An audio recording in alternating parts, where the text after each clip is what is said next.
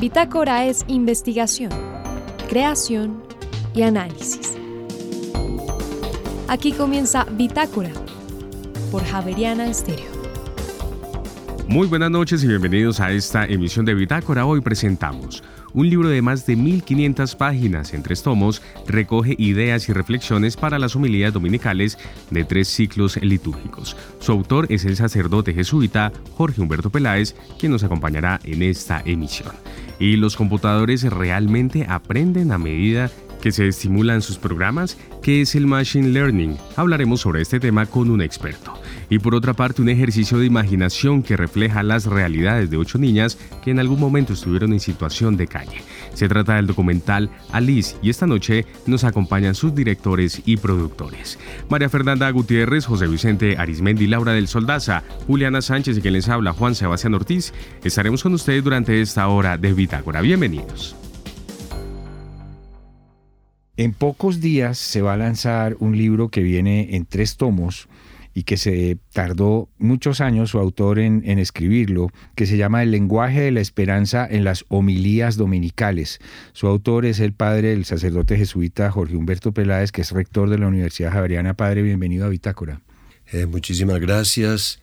Qué bueno poder compartir con los oyentes de Bitácora eh, todo lo que hay detrás de este libro y la una historia muy bella y un trabajo de divulgación de la palabra de Dios eh, a través de el lenguaje escrito y también a través de internet.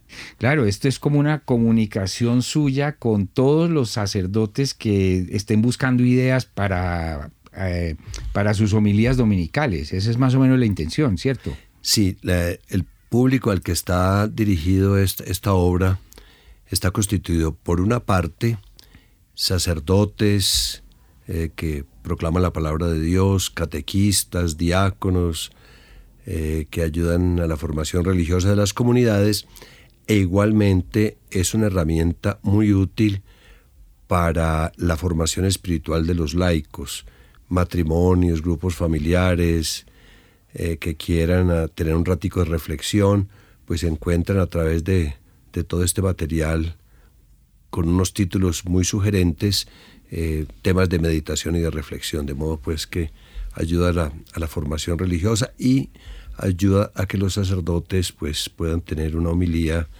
que ha sido preparada por mí muy cuidadosamente y como muy focalizada, ¿no? Sin dispersiones. Así es, la edición es bellísima y digamos que cumple, yo diría como, como simple lector, una doble función eh, a, primera vista y es el que sabe de, digamos, de liturgia, ve que están aquí las, las distintas, ¿cómo se llaman? ¿Temporadas del año? No. Eh, los diversos tiempos litúrgicos. el tiempo ordinario, Pascua. Adviento, Semana Santa, Pascua. Sí, Exacto. Pero uno como simple lector curioso puede simplemente abrir en cualquier parte y encuentra unas reflexiones muy interesantes. Acabo de abrir en la página 277 del primer tomo y dice reconciliación y generosidad con los desafíos son los desafíos del posconflicto. Esos son cosas del día a día. Y agradece uno que, que digamos, haya una, alguien que se ha preocupado y que ahora nos va a contar cuántos años se demoró escribiendo esto, em, porque las homilías sean un poco más, ¿cómo decirlo?, nutritivas, porque es horrible ir a una, a una misa y que la, la homilía no, no, no tenga nada de profundidad. Sí, una homilía dispersa, donde el sacerdote entre muchos temas y finalmente ninguno, eh, pues aburre tremendamente a, los fieles, no saca ningún beneficio.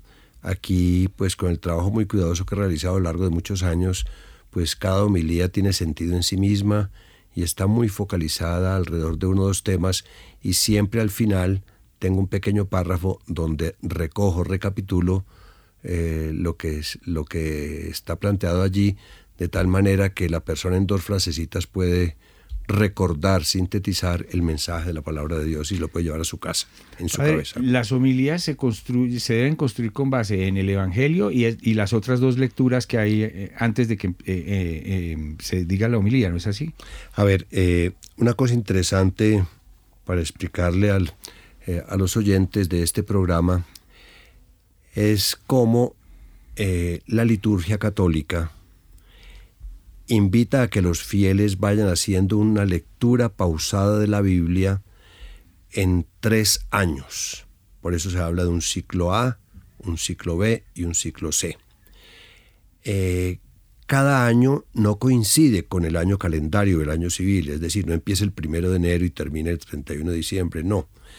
El año litúrgico empieza un poco antes con el Adviento, es decir, la preparación para el nacimiento de Jesús, y termina hacia el mes de noviembre con el Domingo de Cristo Rey, donde se celebra pues ya la, la exaltación de Jesucristo después de cumplida su misión en la tierra como, como Señor universal de todo lo creado. Entonces lo interesante es cómo en el año 1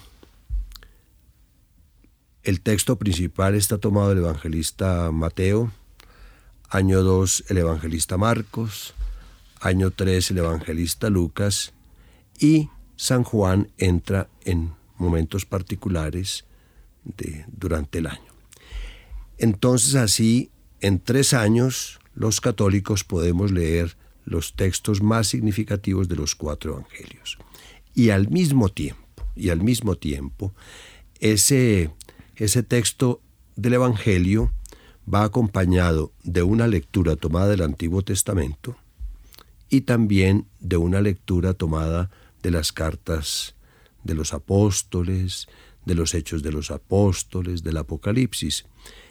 En una, palabra gráfica, tomando la imagen de la Vuelta a Colombia o la Vuelta a España o el Giro de Italia, es como si tuviéramos tres trazados diferentes, complementarios, de Vuelta a Colombia. En el año 1 la Vuelta a Colombia empieza en tal sitio y termina en este otro. El año 2 empieza en un sitio diferente y termina en otro diferente. El año 3 empieza en una ciudad diferente. Y así, en esos tres recorridos, ciclo A, ciclo B y ciclo C, tenemos una visión completa de los textos más significativos de los evangelios y del Antiguo y del Nuevo Testamento. Ahora, una homilía corre el riesgo de ser o muy irrelevante porque se vaya muy superficial o muy dispersa, o ser demasiado profunda y compleja.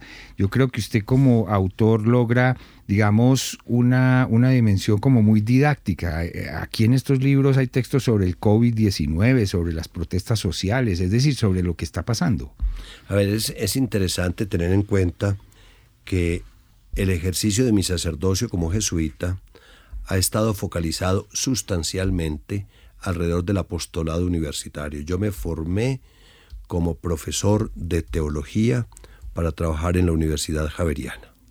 Y en esta tarea llevo 41 años dedicado a la vida universitaria, a la enseñanza, eh, al acompañamiento de profesores, estudiantes, el personal de la universidad. Entonces, por esa disciplina, por esa formación que tengo, para mí es muy importante la claridad didáctica.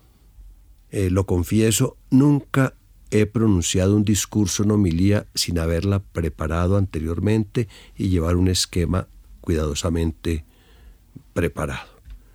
Me aterra llegar a improvisar porque uno cuando improvisa habla muchas tonterías e imprecisiones.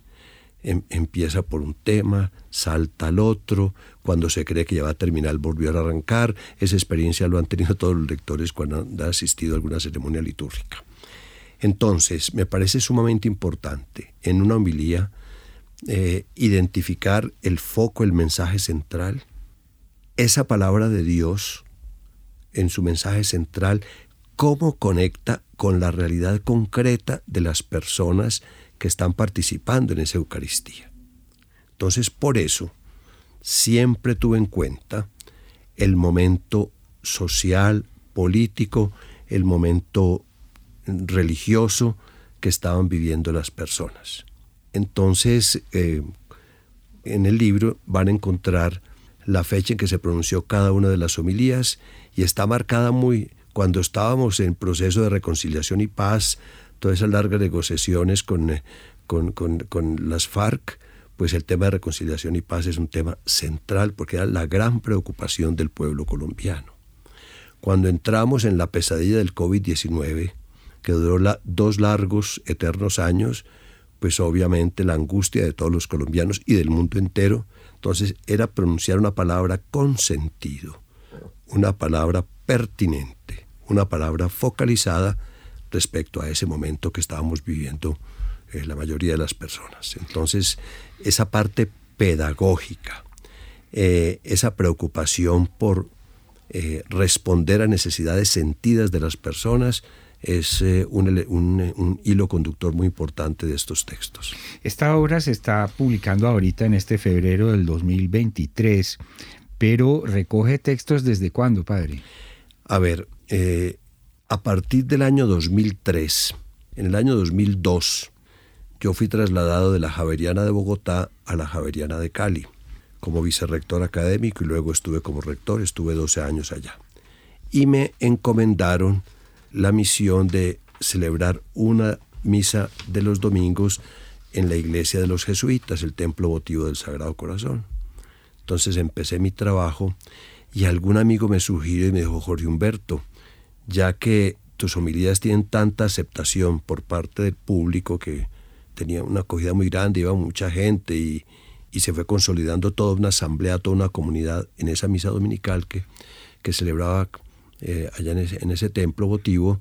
Entonces empecé a divulgarlas por internet eh, a través de dos páginas web, la página web de los jesuitas, www.jesuitas jesuitas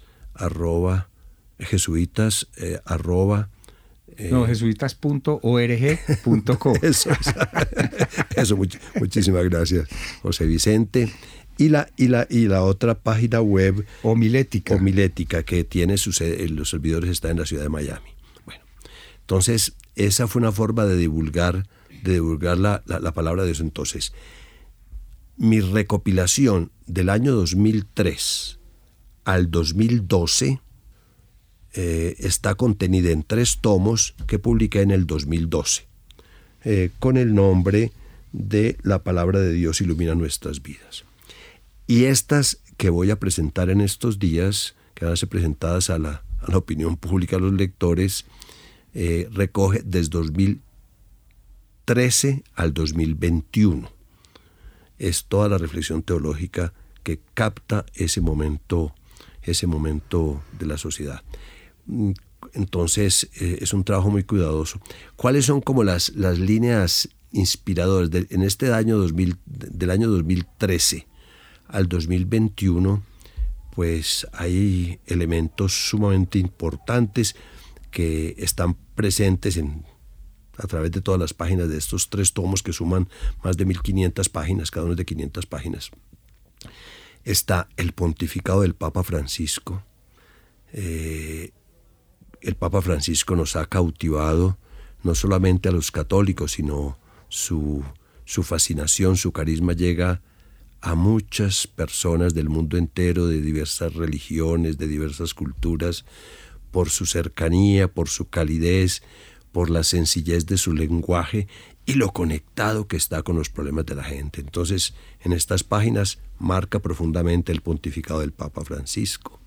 A esta hora estamos en Bitácora hablando con el padre Jorge Humberto Peláez, que es rector de la Universidad Javeriana, porque está a punto de estrenar, para decirlo así, una obra editorial muy bonita que se llama El lenguaje de la esperanza en las homilías dominicales, una recopilación juiciosa, ordenada, didáctica, de textos que él fue escribiendo a lo largo de todo este tiempo, desde el año 2013 hasta el 2021. Padre, tiene además unas ilustraciones que vale la pena mencionar, esta edición de Editorial Javeriana. Sí, eh, el libro está hecho con una finura, con una exquisitez. Los tres tomos están escritos maravillosamente bien. Ahí la editorial Javeriana hizo un trabajo formidable. Las ilustraciones eh, son tomadas de la obra pictórica del padre Santiago Páramo, un jesuita. Su gran obra, la gran obra del padre Páramo, es la capilla de San José, que se encuentra dentro de la iglesia de San Ignacio en Bogotá, que es llamada por algunos la capilla Sistina colombiana. Entonces ahí están tomadas esas.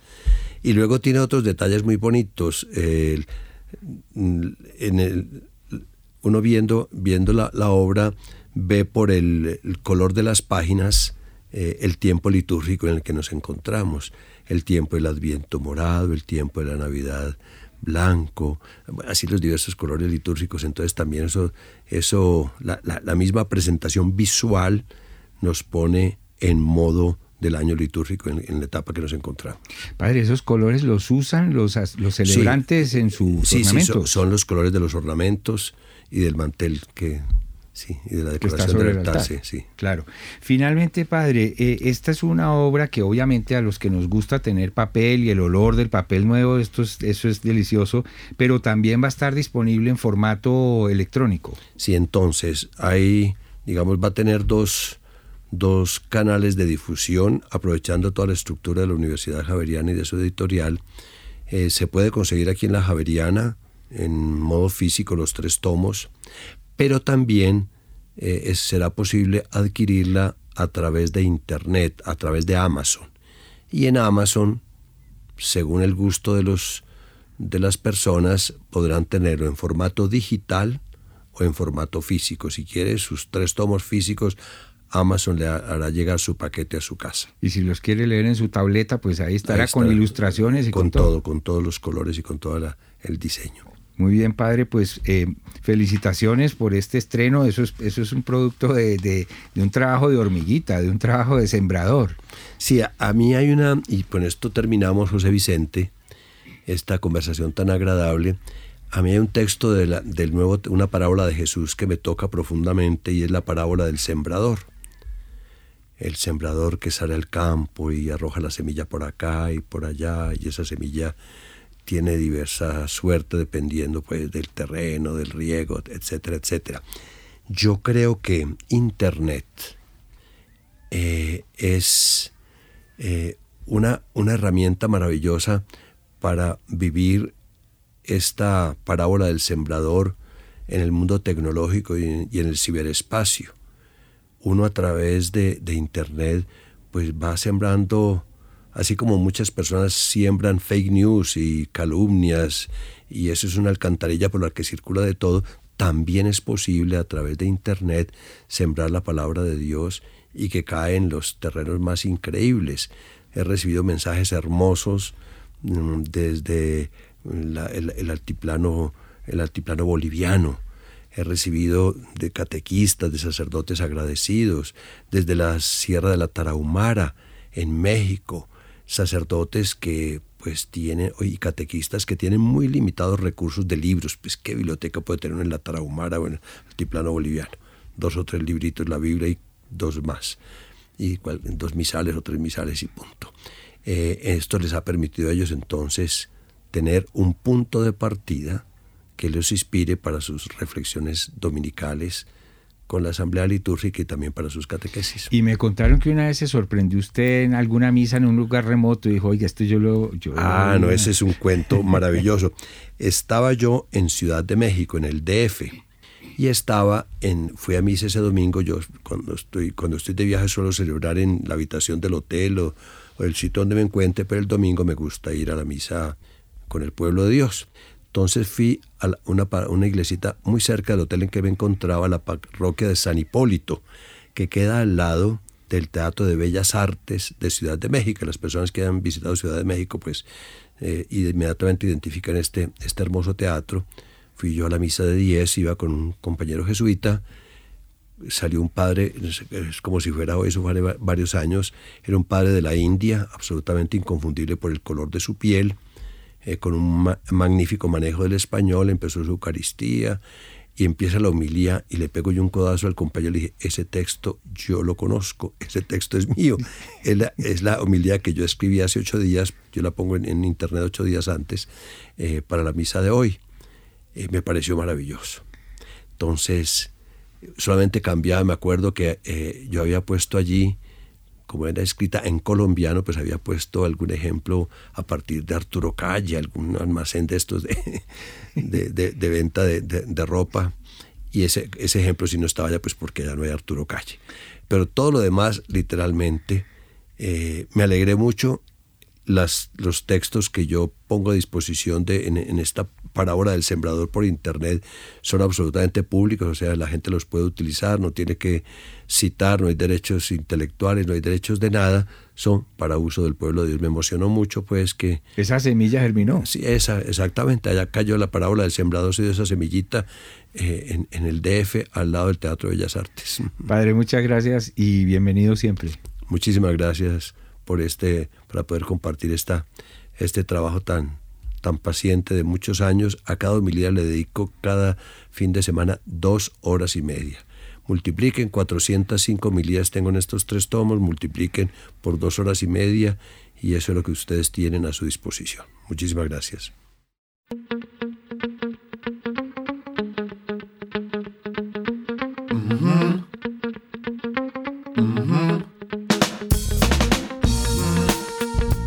Y ahora en Bitácora, una muestra de la música sin fronteras de Javeriana Estéreo.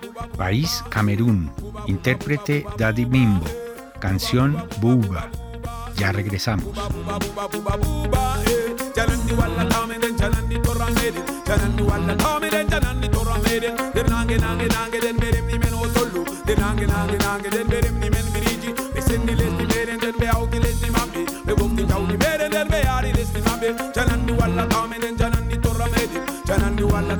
Tamele janandi torrandere abuba buba buba buba buba eh buba buba buba buba buba eh abuba buba buba buba buba eh buba buba buba buba buba eh buba buba buba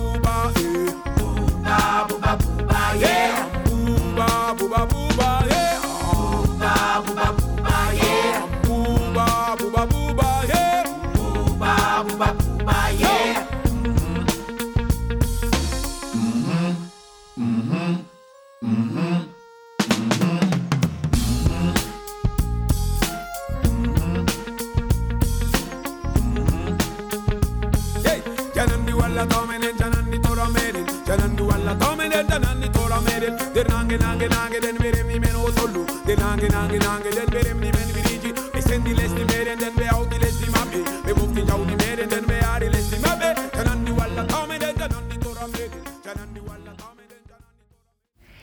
Tengo aquí en Javeriana Estéreo un profesor que me dice que va a poder organizar un sistema para que alguien haga las entrevistas en vez de, de mí.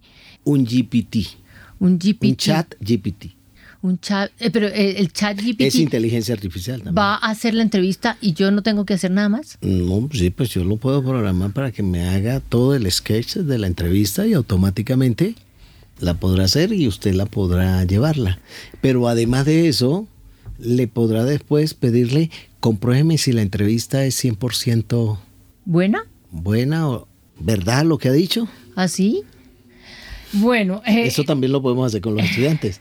Profesor Gilmer Castro, profesor de, de la Facultad de Administración de Empresas de la Universidad Javeriana, tiene una maestría en gestión de la información, tiene un doctorado en economía, pero se ha dedicado, yo creo que se ha encarretado mucho con esto del machine learning. Y lo invitamos precisamente para hablar de ese tema, pero usted me tiene un poquito asustada porque básicamente me está diciendo que me va a quitar el trabajo. Hay, la máquina va a poder hacer eh, de manera más ordenada, de manera más seria y de manera más estructurada una entrevista? Bueno, primero que nada, muy buenas tardes. Eh, muchísimas gracias a Javerian Estéreo por este espacio y al programa Bitácora. Realmente, pues, eh, es un placer poder hablar de estos temas y con el mayor gusto, bajo lo poco que sé de, de información, pues voy a tratar de hablarle. Cuénteme, pues, ¿me va a quitar el trabajo? No, no, no, no, eso no. Primero que nada, yo no soy un, un experto en learning. Yo soy un experto en manejar información. Ok. Entonces, como me he formado y como manejo información, pues obviamente el manejo de información desde hace muchísimos años, desde 20 años atrás aproximadamente, pues vengo manejando información. Y lo que ha pasado es que el manejo de información pues ha evolucionado. Y al evolucionar el manejo de información, pues gracias a la tecnología, pues entonces ahora podemos soportar el manejo de datos mucho más fácil. ¿Para qué sirve esto? Pues para mejorar la toma de decisión para optimizar la toma de decisión y para buscar procesos competitivos. Y además de eso, pues porque el manejo de información es el que me ayuda a mí en mi área, específicamente emprendimiento y en la formación de los gerentes, para que ellos pues entiendan que la toma de decisión cada día va a ser más compleja y tiene que ser mucho más óptima con relación a los modelos competitivos que requieren las organizaciones. Usted dice que va a ser más compleja, yo le digo que va a ser más sencilla, porque la máquina le va a ayudar a uno a tomar la decisión. Más compleja para el tomador de decisión. ¿Por qué? porque tiene que confiar tremendamente en la máquina y si la máquina La máquina le va a decir datos de acuerdo con la, real, con la realidad que usted maneja. Pero el tomador de decisión seguirá siendo usted. Cuando uno es el tomador de decisión, la responsabilidad está. ¿Y qué va a decir usted cuando la decisión le salga mal? Ah, fue la máquina que me dijo que... No sé, no Pues sé qué voy a decir. La, la- la autoridad está definida en la persona. El gerente es el que tiene la autoridad.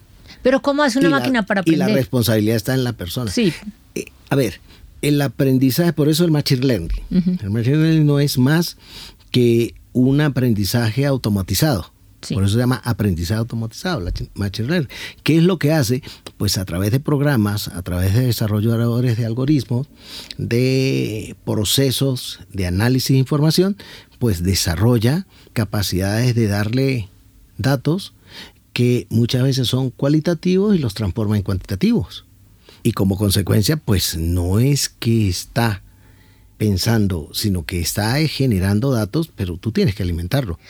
pero yo le voy a poner un ejemplo de las cosas que a mí me han impresionado y es los sistemas de música. Sí. Yo le digo al sistema que a mí me gustan tres, tres cantantes y él me saca una lista de 500 canciones y 500 y, y 200 eh, eh, cantautores o cantantes Y- que son parecidos. Eh, ¿Y quién le dijo? Es decir, la, máquina aprendió. Sí, la máquina se programó para eso. Se programó y se generó un algoritmo que le dijera que cuando usted pregunte o cuando usted revisa sus redes sociales sobre algo que le gusta, automáticamente le está sugiriendo información porque usted preguntó. Pero, pero, le, pero me dice lo que me gusta a mí. Es decir, ¿cómo pues, sabe la máquina pues, que eso es lo que me gusta a mí? por lo que yo no, le. lo intuye porque usted preguntó. Claro, pero ahí está la discusión. ¿Las máquinas Claro. intuyen? Pues intuyen porque hay algoritmos para eso, para poder generar ese proceso. O sea, si usted está en una, si usted está en Facebook y le llega una promoción de un reloj y usted entra a la promoción Ay, del me reloj, llegan 500 relojes. Vale, pues inmediatamente le llega. ¿Por qué? Porque la máquina lo que hace es que ha agarrado el algoritmo, lo que ha visto, bingo. A María Fernanda le gusta el reloj XTX. Entonces le manda 20 de E inmediatamente empieza a buscar la información en las redes y le dice, María Fernanda, aquí también hay esto. Si usted busca la información de un carro porque quiere comprar un carro, inmediatamente lo que hace es eso. Pero eso es porque usted se lo permite. No todos somos expertos de manejar la tecnología, pero usted puede bloquear los cookies o, o puede bloquear las entradas y automáticamente pues no reconoce quién es el quién es el usuario. ¿Cómo me dijo? ¿Puedo bloquear los quiénes? Los, Sí, lo, lo- los el, el- el- porque le dicen a uno que si quiere acepta los cookies y uno dice que sí acepta los Pues cookies. sí, usted los ¿Y acepta. eso es eso? Pues eso es. Si usted los acepta, pues está dejando abierta de que su IP, que es el navegador, el número que usted tiene asignado para estar conectado en ese momento, pues asuma la información. Yo le puedo decir que no para que no me llene Claro, de... Oh, claro. Cuénteme qué es el chat GPT. A ver, eso es una inteligencia artificial, una, una realidad más de poder manejar información y de poder acelerar el análisis de información. ¿Qué es lo que pasa? Pues como ya las realidades del mundo están llenas de información de todos, porque no, ya nosotros no tenemos privacidad, entre comillas, entonces obviamente pues toda la información puede ir a las redes y se puede concretar en realidades que pueden mostrar análisis de información en tiempo real. Entonces, para entenderse qué es el GPT, pues el chat lo que hace es que usted le alimenta, le pide y automáticamente él le da información. En otras palabras, es un Google en tiempo real avanzado. ¿Y qué, ¿En qué se diferencia? ¿Por qué dice usted en tiempo real? ¿Google no es en tiempo real? Pues sí, pero la información está sujeta a un almacenamiento. Ah, Ok, las, y este, es- este no. Este es no. decir, este le puede uno preguntar qué pasó en, en- en Ucrania ayer y le cuenta. Y no solamente eso, es que le puede decir qué va a pasar en el 2020, al final del 2023 con la guerra de Ucrania. La inteligencia artificial le puede dar un análisis. Porcentaje de éxito. Pues sí, le puede dar un análisis de acuerdo a lo que está pasando o a la historia y basado en los datos históricos de un año de guerra, le puede proyectar el próximo año. Pero eso no indica que va a ser así. Claro, pues son probabilidades. Son proyecciones, Pues sí, predic- sí, proyecciones o predicciones. predicciones. Lo mismo hace el Machine Learning. Es una herramienta o es un algoritmo que me ayuda a hacer proyecciones. ¿Para qué? Pues para yo ver en tiempo real lo que puede estar pasando en un sector económico, en un sector productivo, en una realidad de naturaleza de entornos o ecosistemas. ¿Y eso para qué me puede servir? A mí particularmente me sirve para mejorar o para diseñar o para generar nuevos modelos de negocio a través de emprendimiento, que es lo que yo enseño.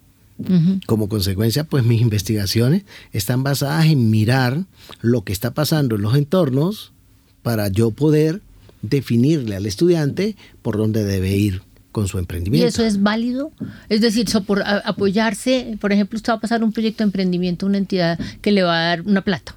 Eh, normalmente, hasta antes de estos grandes eh, avances, eh, los soportes tenían que ser bibliográficos con fuerte bibliografía, ¿cierto? Bien estructurada, en donde le mostraba cómo se comportaban los mercados. En este momento usted se está soportando por algo que le dice, como que le habla del futuro.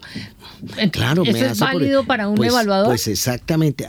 Se lo pongo fácil. Nosotros hicimos un análisis, digo nosotros, porque somos un equipo de investigación en lo que hemos trabajado en Machine Learning. Eh, nosotros hicimos un análisis de información hace unos años sobre la calidad de, servicio y el grado de satisfacción en, las, en los hoteles, en X regiones. Y obviamente para hacer ese, nos tocó que hacer una encuesta, utilizamos unos modelos, un, modelo, en este caso utilizamos un modelo, utilizamos una encuesta, aplicamos la encuesta, hubo que aplicarla en, el, en, las realidades de los clientes, o sea, cuando el cliente salía del hotel para que nos diera, uh -huh. eso tiene un costo, eso tiene un, un, precio y eso tiene unas horas de trabajo tremendamente grande y un grupo de personas tremendamente grande. Uh -huh.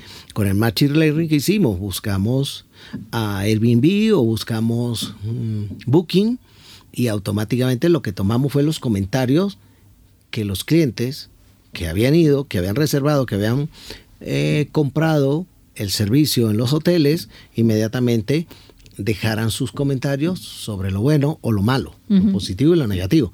Pues eh, mientras que yo con una encuesta con un costo mucho más alto podía recoger 500 opiniones en Booking, en Bogotá, por ejemplo, recogía todas. Podría tener ciento y pico mil de opiniones. Sí. Y en Madrid podía tener casi 600 mil opiniones. Como consecuencia, los resultados que me está dando me acercan o me proyectan de una manera mucho más óptima porque tengo un universo más grande. Entonces, ¿qué es lo que me hace el Machine Learning? Pues lo que me hizo fue, me, me purificó, le pedimos que me diera los comentarios positivos y negativos. Sobre los comentarios positivos y negativos empecé a preguntarle. Deme comentarios positivos y negativos, pero también es, vaya dándome qué es lo que más se repite. Uh -huh. ¿Para qué me sirvió eso? Pues eso nos sirvió para poder eh, gestionar o mejorar la gestión de los servicios hoteleros. Claro, para decirle al sector hotelero, sí. para decirle, mire, están fallando en esto. En Bogotá la cultura está diciendo que las personas que vienen del extranjero tienen este problema, pero también le puedo decir, oye, deme los comentarios solo que me produjeron en inglés, o solo que me produjeron en español, o solo que me produjeron en otro idioma. Entonces empiezo a ver la cultura de la percepción de la calidad de servicio con otros. Con otros. La calidad de servicio para las organizaciones, eso sí es fundamental. ¿Qué no cambia?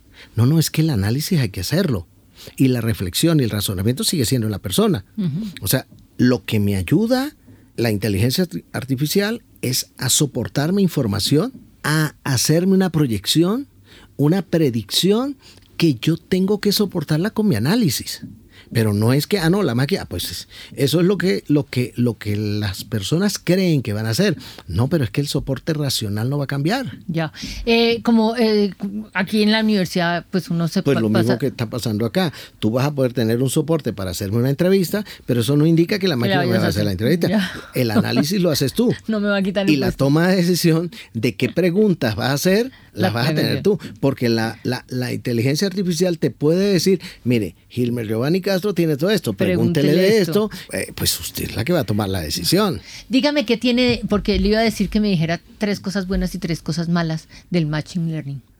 Cosas buenas es que usted analiza cantidad de datos. Sí. Una. Una. Dos. Cosa buena que usted cuantifica datos cualificables. Muy rápido. Rápidamente. Dos. Sí. Y tres. tres, que usted puede tener una percepción sobre los comentarios o sobre opiniones o sobre realidades en tiempo real que le puede ayudar a percibir cualquier opinión, toma de decisión mucho más óptima. Tres. Ahora Es- las malas. Las negativas. Número uno, que el Machine Learning no es más que una herramienta tecnológica, pero hay otras más. Entonces podemos utilizar cualquier otras más que sirven para analizar datos dependiendo de lo que tú quieras analizar. Entonces no, no me resuelve todo.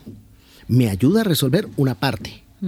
Pues para algo que yo lo quería específicamente o que lo queríamos dentro de la investigación que tenemos, que es calidad de servicio, basado en, en satisfacción, pues me sirvió.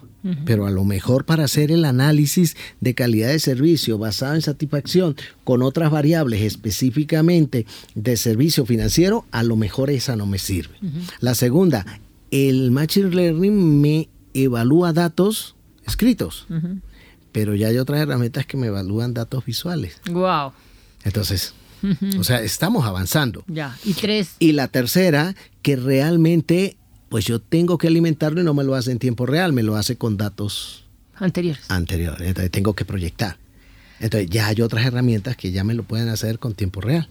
Profesor Gilmer Castro, de la Facultad de Administración de la Universidad Javeriana. De Ciencias Económicas y Administración del Departamento de Administración de Mire Empresas. usted, usted tiene todo. Listo, profe, le agradezco mucho este rato. Eh, me tranquilizó un poquito. Me, me parece que la ciencia informática Tecnológica. vuela, tecnológica Sí, inform- sí. vuela y tenemos que estar pendientes de todos estos Pues eso, no, yo solo dejaré un mensaje, no le tengamos miedo, porque existe y la tenemos. No, eso y, sí el nos toca. y el estudiante nos está llegando con ella. Claro. Lo que tenemos que entender es cómo la vamos a utilizar y cómo vamos a discutir todas estas realidades. Pero tenerle miedo no porque existe. Profesor, un placer conocerlo y tenerlo por aquí. Tampoco soy un experto, soy un conocedor porque yo creo que ya en este mundo con la tecnología No hay expertos. no hay expertos. En Javeriana Stereo, el trino del día.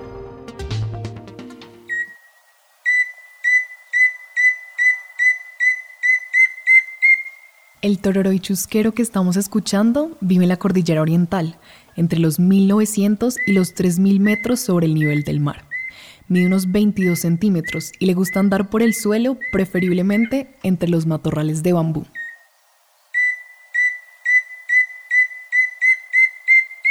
Come insectos, arañas y lombrices. A veces lo han visto persiguiendo hormigas arrieras. El trino del tororoi chusquero forma parte del Banco de Sonidos de Aves Colombianas recopilado por el Instituto von Humboldt y la Universidad de Cornell.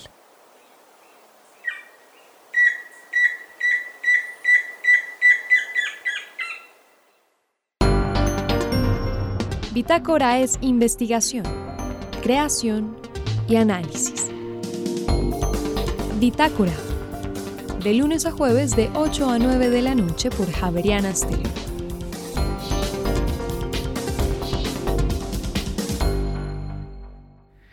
Mañana se va a llevar a cabo el estreno de una producción audiovisual eh, que invita a la reflexión, que invita también a la empatía, que invita a imaginarse en los zapatos del otro. Son muchos elementos los que confluyen en este documental. Este documental se llama Alice y esta noche están con nosotros sus directores y productores Claire Weiskopf y también Nicolás Van Gemelrich. Muy buenas noches y bienvenidos a esta emisión de Bitácora. Hola, muchas gracias por invitarnos al programa. Hola, buenas noches. Muy bien, muchas gracias por estar con nosotros. Es, es un documental muy interesante, un poco más eh, de una hora, que relata historias, que acude a un ejercicio de imaginación, pero que en últimas termina reflejando una realidad. Sí, es una película, digamos que eh, nosotros en el 2016 eh, fuimos invitados a, a realizar un taller documental a un centro, a un internado donde viven niñas eh, jóvenes de 13 a 18 años que han tenido o vivencia en calle o que están en riesgo de vivencia en calle. Eh, digamos que lo, lo, primero que se nos pasó por la cabeza fue pensar desde el pesar, ¿no? Desde, el, desde nuestro prejuicio del pesar y la lástima.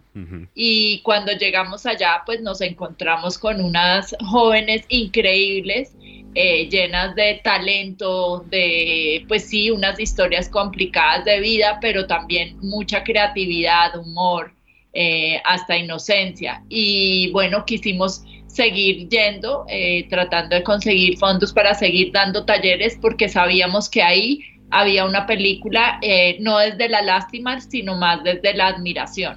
Para complementar, no es muy, usaste cuando presentaste la película y cuando hiciste la pregunta dos cosas que son fundamentales para nosotros. Dijiste ponerse en los zapatos del otro y, y que refleja una, una realidad y precisamente eh, la película, a pesar de ser con una población que puede que no, no sea cercana a uno, eh, sí nos vemos reflejados en ella, sí compartimos eh, sus miedos, sus sueños, historias familiares complicadas que, que, nos pasan a todos en mayor o menor medida. Entonces la película sí es un reflejo para el que, para el que la ve. Eh, y eso es súper importante. Claire, y en este caso, eh, eh, me, porque me parece muy interesante, muy interesante el ejercicio de creatividad y de, y de imaginación en torno a la construcción de un personaje que en principio es ficticio, pero que termina siendo real y así mismo lo expresan estas niñas. Exactamente, nosotros uno de los ejercicios que les planteábamos a ellas en estos talleres de cine era que escribieran una historia para la próxima clase cuando estábamos viendo narración, principio, nudo y desenlace. Un ejercicio, digamos, muy simple y los resultados eran muy potentes porque aunque eran historias llenas de fantasía, eh, muy rápidamente reflejaban sus universos, eh, sus recuerdos, sus sueños, sus traumas, sus deseos y nos, nos enseñaron cómo la imaginación realmente puede hablar de nosotros de una manera eh, que distinta a cualquier otra, de una manera incluso mucho más profunda que las propias biografías. Y ahí empezamos a, a pensar que la imaginación era el vehículo correcto para hacer la película que queríamos hacer, que no fuera una película que las revictimizara, sino que al contrario las empoderara para que ellas mismas decidieran cómo iba a ser esa historia. Muy bien, eh, en este sentido, el documental, la producción como tal, es un resultado visible de este ejercicio, de todo este proceso que llevaron a cabo. Pero, mm, ¿qué impacto, Clary, ustedes pudieron identificar o pueden identificar que ese ejercicio tuvo en las vidas de estas niñas y de sus entornos incluso? Sí, digamos que fue eh, un trabajo de muchos años. Nosotros estuvimos yendo a ese, pues a esos internados, digamos que no donde está la peli, donde se realiza la película, pero estuvimos yendo a esos internados desde el 2016 por cinco años. Entonces profundizamos mucho en nuestra relación con ellas, digamos que con ellas y con la institución.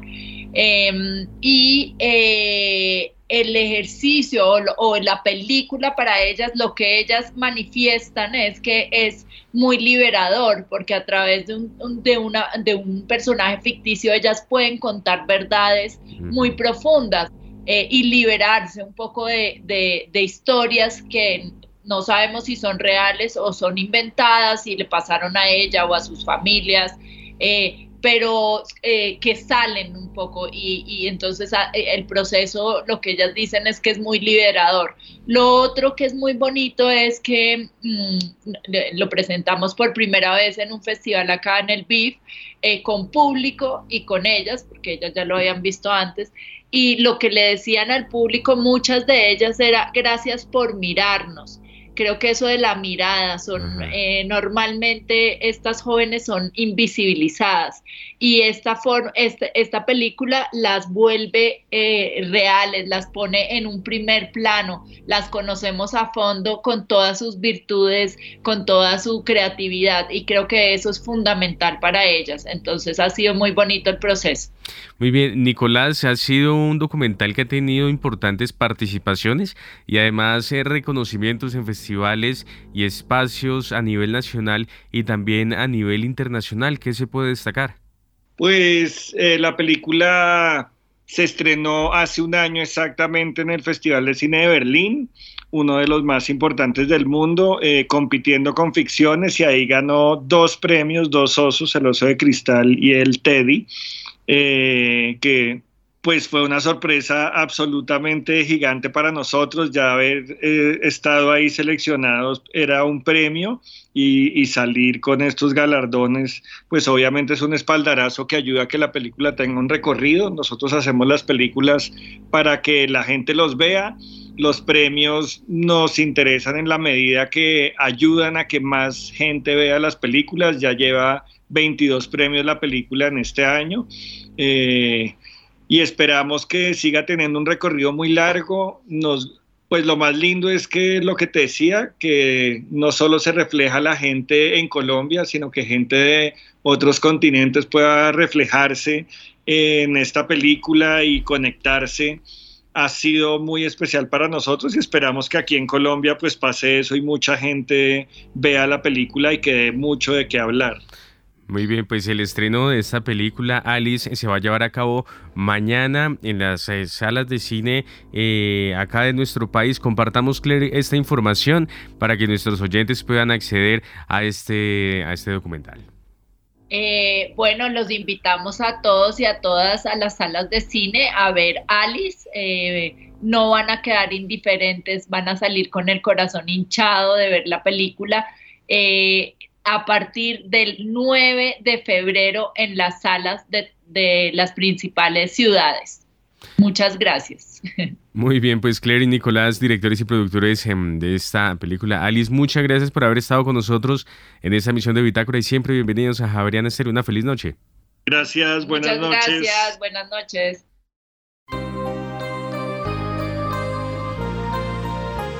Y ahora en Bitácora, una muestra de la música sin fronteras de Javerian Estéreo, París, Israel.